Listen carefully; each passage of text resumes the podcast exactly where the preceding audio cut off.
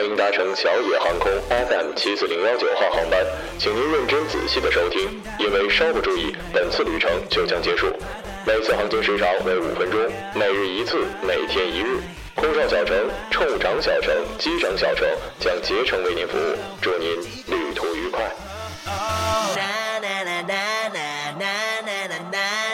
Wow, fantastic, baby.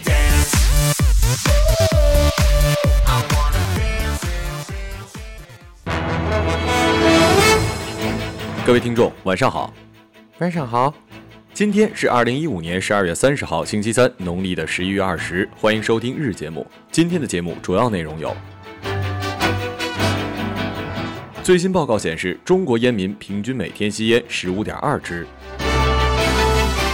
印度十四岁少女误上军车，遭灌醉轮奸；七十八元买了的鸡，腹中藏有价值百万的鸡宝。安倍声称慰安妇问题到此为止，今后不再道歉。男子驾宝马乱停车，威胁交警，信不信我让你脱衣服？女子因婆媳矛盾出走，被拐深山，二十六年后遇驴友获救。下面请听详细内容。据新华社电，我国人均吸烟率与五年前相比没有显著的变化，为百分之二十七点七，其中男性吸烟率为百分之五十二点一，女性吸烟率为百分之二点七，吸烟者平均每天吸烟十五点二支，增加了一支。公众对于吸烟的危害认识并没有提高，知晓吸烟导致肺癌的比例达到了百分之八十，但是知晓吸烟导致其他的疾病，比如中风啊、心肌梗塞啊和勃起障碍、勃起障碍、勃起障碍，重要的事情要说三遍的比例只有百分之三十一和百分之四十二点六和百分之十九点七。此外，烟草广告和促销仍然广泛存在。其实吧，这件事情呢，在我看来有一个很好的解决办法，那就是舆论导向。先把我这种不抽烟不喝酒的绝世好男人形象打造出来，然后让非吸烟的一方对吸烟的情侣大声说不。你丫，要是继续抽烟，我他妈就不跟你打分了啊，就是接吻的意思。反正我不抽烟的很大原因就是如此。你想想，你一嘴烟味儿，人家姑娘能愿意吗？当然了，小伙子应该也不会愿意的。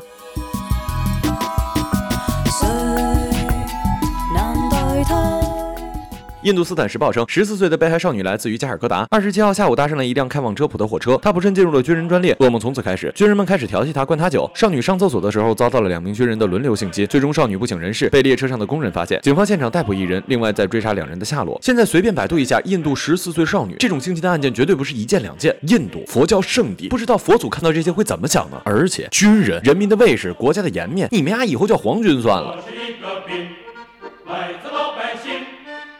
打敗了日本共產黨，消滅了家。扬子晚报十二月二十八号讯，近日苏州的刘小姐一家遇见了一件稀罕事儿。原来她花了七十八元买了一只老母鸡，在杀鸡的时候却在鸡内发现了一块鸡宝。据上海一位专业看鸡宝的专家说，这块鸡宝价值约两百万。说到动物肠胃中的宝，大家比较熟悉的是牛黄、狗宝和马宝，这三样被誉为中药的三宝。但说白了，它们无非就是动物的结石。而且目前除了牛黄有清热解毒的效果被公认之外，所谓的狗宝、马宝的药用价值至今也没有表明，更别说是鸡宝。每每听到如此，我都会感叹人类真的好不如动物啊！这些东西长在动物的身上就是宝，长在人的身上就是结石。牛的大便可以烧，人的大便，嗯啊，叮咚，其实也可以烧啊！你可以放在一个纸包里，然后点着了火，放在仇家的门口，他一开门看着火了，肯定踩。这么一看也挺有用哈。他回家了。太阳、星星、月亮就是吉祥的韩联社十二月三十号引日本的产经新闻报道称，韩国外交部长尹炳世二十八号同来访的日本外相岸田文雄进行了慰安妇的问题谈判，并达成了一致意见。其核心内容是，韩国政府为慰安妇受害者成立了援助基金会，接受日本政府的十亿日元，约合人民币五千三百九十万元的财政预算出资，以日本政府认真落实协议内容为前提，日韩两国政府确认慰安妇问题得到了最终不可逆的解决。日本首相安倍晋三二十九号表示，慰安妇问题已经全部解决，自己今后也不再会道歉。我是屁民，所以不能妄论国政，但是我想知道，花五千万就可以解决一个民族的痛吗？朴槿惠，你的数学好像真的都不如我呀！不可逆的问题难道就可以花点填抹平了吗？德国有一刻说过，我们对犹太人所犯的错误也是不可逆的，那么我给点钱就没事了吗？挨打不是你的错，打完给你个枣你就忘了，那你就是傻逼了。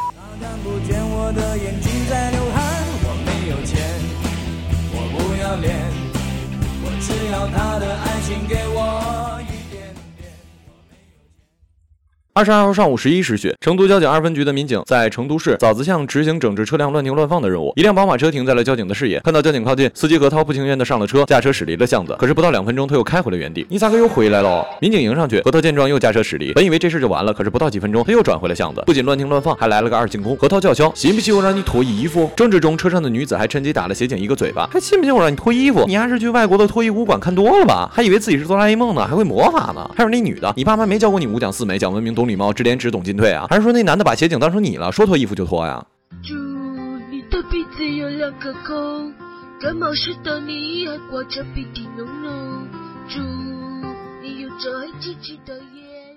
杨某和丈夫杨某婚后育有四子一女。杨某因为患有癫痫病，加之性格懦弱，家里家外都是婆婆当家，婆媳经常为了一些家务琐事而发生矛盾，婆婆对她非打即骂。一九九零年的正月一个晚上，在经受了一次打骂之后，她连夜负气离家出走，在洛阳火车站门口被三个陌生人以带去北京乌沟为由，骗上了火车，卖到了河北。她做梦也没有想到，这辈子还能回到自己离开多年的家中。十二月二十六号十六时，在武山的火车站，杨某被搀扶下车的时候，早已在站台上等候的家人都围了上去，四个女儿紧紧地抱住了妈妈，嚎啕大哭。妇女儿童被拐的这件事情的主要原因，在我看来就是有人买，没有市场怎么会有人贩子呢？买儿儿子的，买媳妇儿的。我告诉你们，如果你们凭借自己的勤劳勇敢找不到媳妇儿，生不出儿子，生不出女儿的话，那么说明你的基因真的不好，那就好好的自己过日子吧。我啊想我会一直孤单，这一辈子都这么孤单。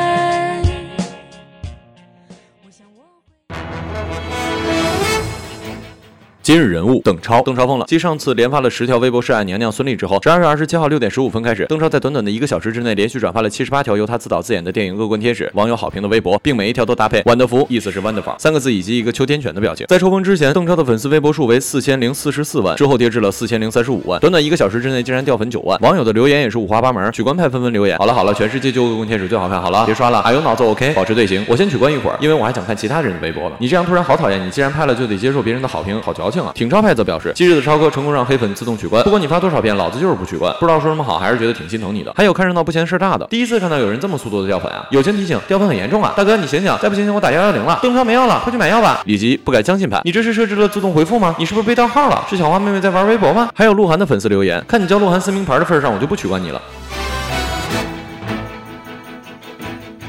好了，以上就是本期节目的全部内容，感谢各位的收听，我们下期节目再见，再见。